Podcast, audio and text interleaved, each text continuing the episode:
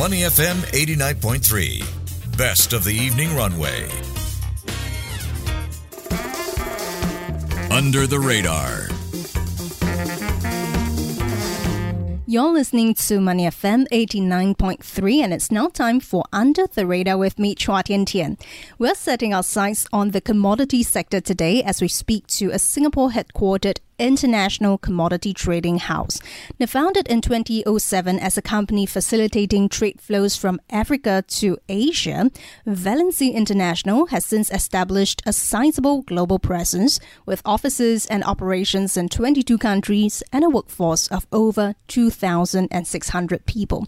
The firm's global footprint now extends to 21 product categories, including agricultural commodities and FMCG products, the likes of your cashews, almonds, pulses and beans, sesame, cumin, soybean, rice, and corn. Now, outside of edibles, its portfolio includes steel, paper, and industrial chemicals. But what is the most important product vertical for Valency International, and what implication will this have in terms of the geographical markets Valency wants to deepen its presence in? And speaking of which, Valency International recently made the news after UK's Development Finance Institution, British International Investment or BII invested 15 million US dollars in it to fund the firm's expansion of cashew processing in Nigeria. But what opportunities does it see in cashew processing in Nigeria and what is the strategic value behind having BII on board? Lots of questions and I've got with me Sumit Jain, CEO of Valency International. Sumit, welcome. Thank you. Great to have you on board. And uh, Sumit, we've talked about Valency International as a Singapore headquartered international commodity trading house. But let's hear from you. How would you define three things value proposition, industry positioning, and business model? As you mentioned, started in 2007. Our chairman, Mr. Praveen Kumar Jain, uh, he started this enterprising journey. Since then, we have built a significant strength in agri commodities, agri input supply chain with global footprints that we have today, uh, with our deep understanding of the value chain across products and geographies, we are moving towards becoming a differentiated food ingredient supplier. And we are going about doing it in a very sustainable manner. Let me explain you with an example. Uh, you spoke about cashew nut. Uh, the cashew nut is our legacy product. Valency started in Nigeria in 2007 with raw cashew nut trading uh, we expanded our raw cashew nut trading operation across all major origins in this nut. Along with the servicing the requirement of cashew processor across the world, we are now one of the major processor ourselves. We have processing facilities across West Africa, India, and Vietnam. Uh, so we are supplying cashew as a food ingredient to our customers in confectionaries, bakeries, snacking categories, to, to name the few. So effectively, how did we move from a trader to becoming a value chain uh, player is if is the story of Valency across all the major businesses in which we like to participate. And Sumit, let's take a look at your product categories, right? I understand Valency International has 21 product categories. Looking at agricultural commodities and FMCG products, the likes of your cashews, almonds, pulses and beans, rice, corn, soybean, the usuals. Uh, but which is the most important product vertical for you where the dollars and cents are concerned, and why is this the case? Across the various product categories that we participate in, definitely edible nuts is the biggest product for the company. We started, as I mentioned, as a trader for raw cashew nut.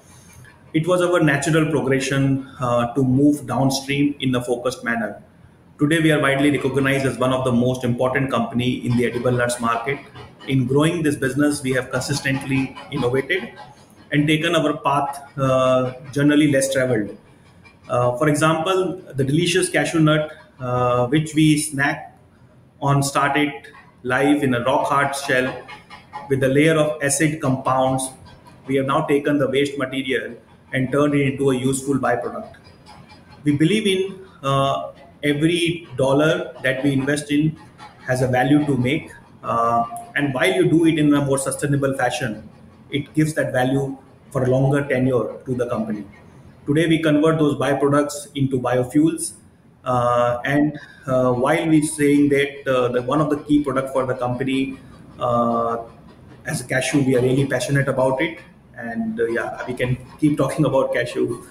And don't mind me asking this, when we look at a certain product category, you are involved in the whole supply chain, I would assume partnering with farmers to get the raw materials and then processing it before exporting it out to Asia. Is, is that correct? Yes. Right, and let's take a look at your global presence, Sumit. The firm has offices and operations in over 22 countries, and that's no surprise given the uh, international nature of the business, right? The commodity business. Uh, but appreciate it if you could take us through the different markets you are in, and also which are your major demand markets versus supply markets.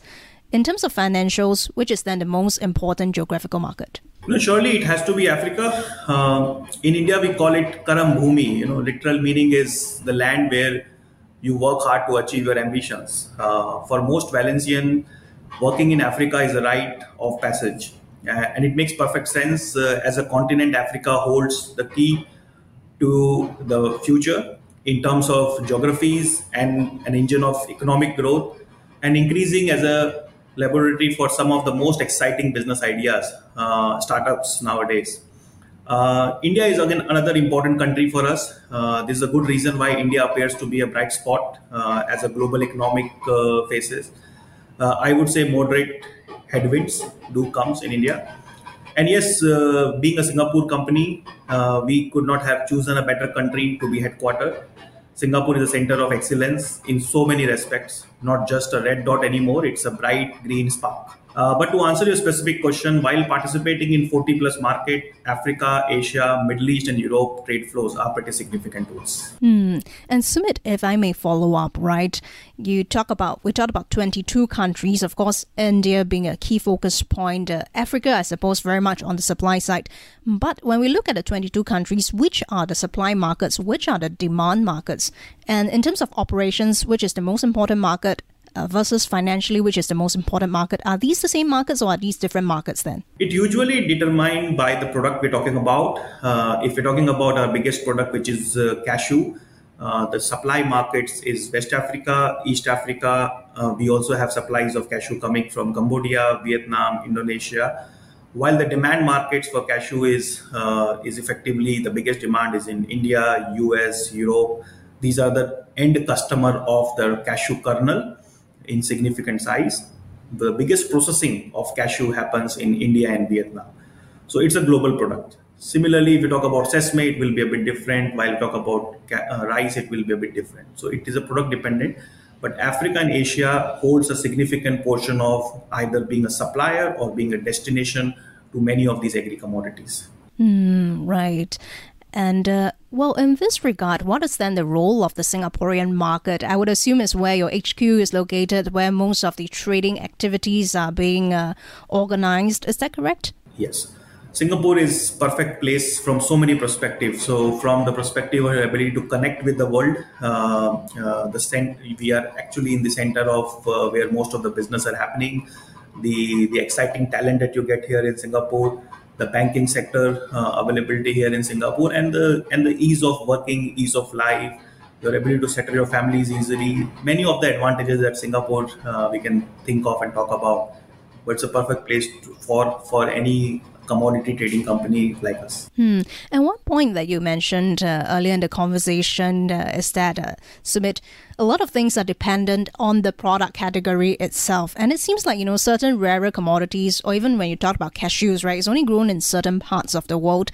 In what way does, you know, demand for a certain product vertical or sales for a product vertical dictate where you need to deepen your presence in? A very interesting question. Uh, uh, most of the people generally don't even know what they're consuming, where the origination happened from. So, for example, you're eating a chocolate uh, produced by a European company, you possibly may not know that it is produced in Ghana, for example.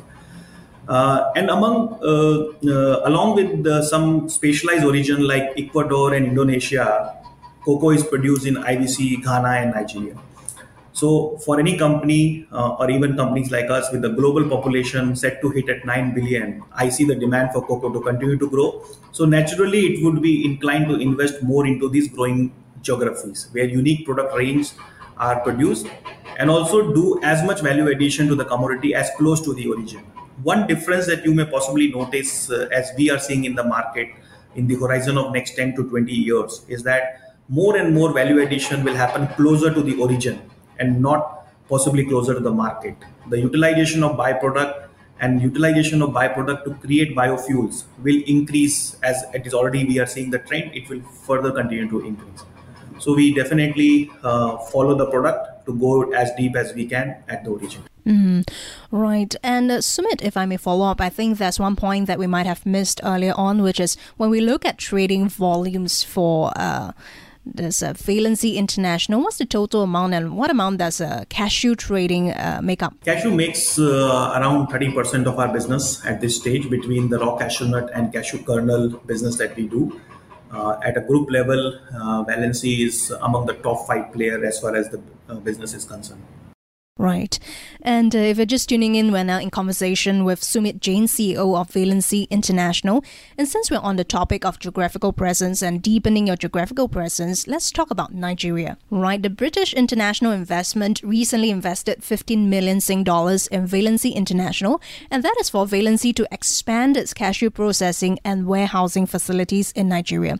Before we talk about a BII, uh, Sumit, take us through the cashew processing landscape globally and your capabilities in Nigeria. What is the status of the expansion works right now? Cashew processing as an industry, if you look at it, it's a very labor intensive industry. Okay.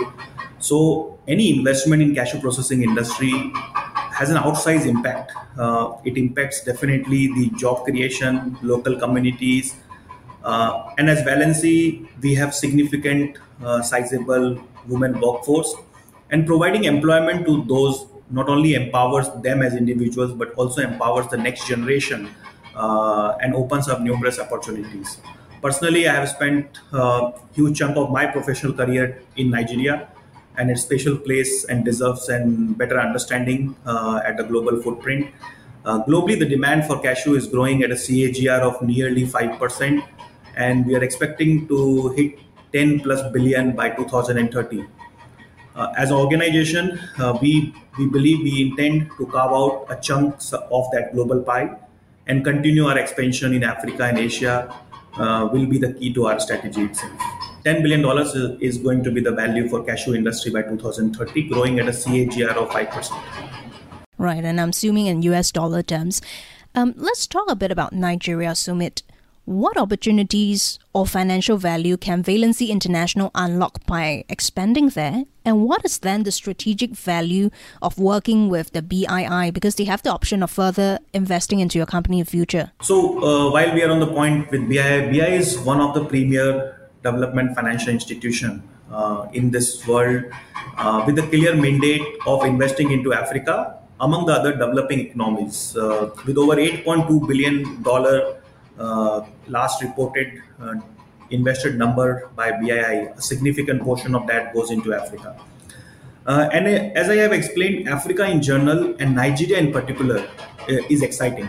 It's expected to become the top 10 economy by 2050 and the third most populous country, probably beating America. Uh, with the BII Valency partnership is highly strategic and as part of the bigger strategic partnership between UK and Singapore. This investment open up numerous opportunities for us. Apart from external opportunities uh, uh, that the partnership sets, we also believe that this further strengthen our steps towards corporate governance, bringing sharper focus on ESG initiatives. BI has a non-binding option, as you mentioned, to invest more in Valency, and we are quite confident that the partnership will continue to grow Post the investment, we welcome BI representative Mr. Roman uh, Frankel to our board, and this will be hugely positive from a corporate governance perspective as well for the company. Mm. I believe expansion works will complete this year. What is the total capacity we are looking at? Uh, prior to expansion and after the expansion? Yeah, so as of now, Valency uh, processes around 15 to 17 percent of the total cashew that it trades, uh, and we believe uh, in the investment program that we have set, more than 50 plus percent of cashew that we trade, we will be processing by the completion of this strategy cycle, which is 2027-28. Uh, so this means that we are expanding our cashew processing capacities in Africa, especially Nigeria, Ivory Coast, uh, increasing the processing capacities in Vietnam as well as in India. Post the completion of these processing capacity, Valency will surely be among the top two to three players in terms of the global processing capacity for cashew in the world. Right. So aside from Nigeria, there are also other ongoing expansion in the areas, as you mentioned, Vietnam as well. And don't mind me sidetracking, uh, Sumit, to look at the situation in the Red Sea right now. How far has that weighed on your recent operations, uh, perhaps on the side of grains. I heard grains were affected. And what is the firm doing to mitigate against such a volatility or risks in future? No, clearly it's a it's a big news. Uh, Red Sea is concerning, and uh, not only the freight prices have gone up by almost forty percent for cargoes moving out of Red Sea. The insurance premiums, as well as the uh, the ability of many suppliers to supply, has also come down. Uh, we believe that the actions from the government side uh, has been taken up, uh, and soon we should be seeing some kind of uh, you know respite to this situation. But definitely, uh, with the Red Sea issue that happens up, uh, the general freight market perception has also gone towards you know increasing freight price, and we are seeing the impact of that definitely in the business as well have you already seen in terms of supply chain bottlenecks and delays? What are we looking at? No, we are expecting supply chain delays. We are seeing uh, disruptions. We are seeing vessels uh, not uh, willing to go to that area. Uh, we are seeing the prices being requested to go to that area has increased. Uh, general perception of risk leads to a certain actions by the freight industry, and that's exactly what is happening right now. Uh, in the long run, as you ask the question that how, as an organization, we prepare ourselves to scenarios like this, you know, and it's very important uh, for companies at a global footprint like us to remain diversified in the way you operate. Uh, so, if let's say a particular size or a particular type of business this year is going to get hit because of uh, the situation on the ground, you need to then put your money and focus in another area where you're already diversified you have the strength and possibly try to recover those lost volume in those other areas. So diversification is a critical key to our business uh, and that's why beyond nigeria we started from nigeria and we are today present in 22 countries uh, across uh, over 20 plus 21 plus products uh, allows us to diversify our funds uh, when there is a situation like this in a particular area. Right. And finally, before we let you go, uh, Sumit, what are some future plans for Valency International for 2024 that we might have missed earlier? What can we look forward to here in Singapore? 2024 will be our first year with a major institutional investor on the board. Uh, this is likely to be the year where we take a plunge into deepening our value chain further. Uh, some new products uh, within our defined segments will be also added the Nigerian and Ivory Coast investments are already in the public domain. We'll continue to build capabilities to become the leading food ingredient supplier. I think every Singaporean can also look forward to some really healthy snacking. Our brand with Love Gretel have been bringing some exciting new flavors set to hit the market in the next few months. And yes, Valency will be proudly flying the Singapore flag in the industrial domain across the world. All right, thanks a lot, uh, Sumit. Lots to watch for this year as well. That was Sumit Jain, CEO of Valency International. Thank you very much for joining us on Money FM 89.3. Before acting on the information on Money FM, please consider if it's suitable for your own investment objectives, financial situation, and risk tolerance.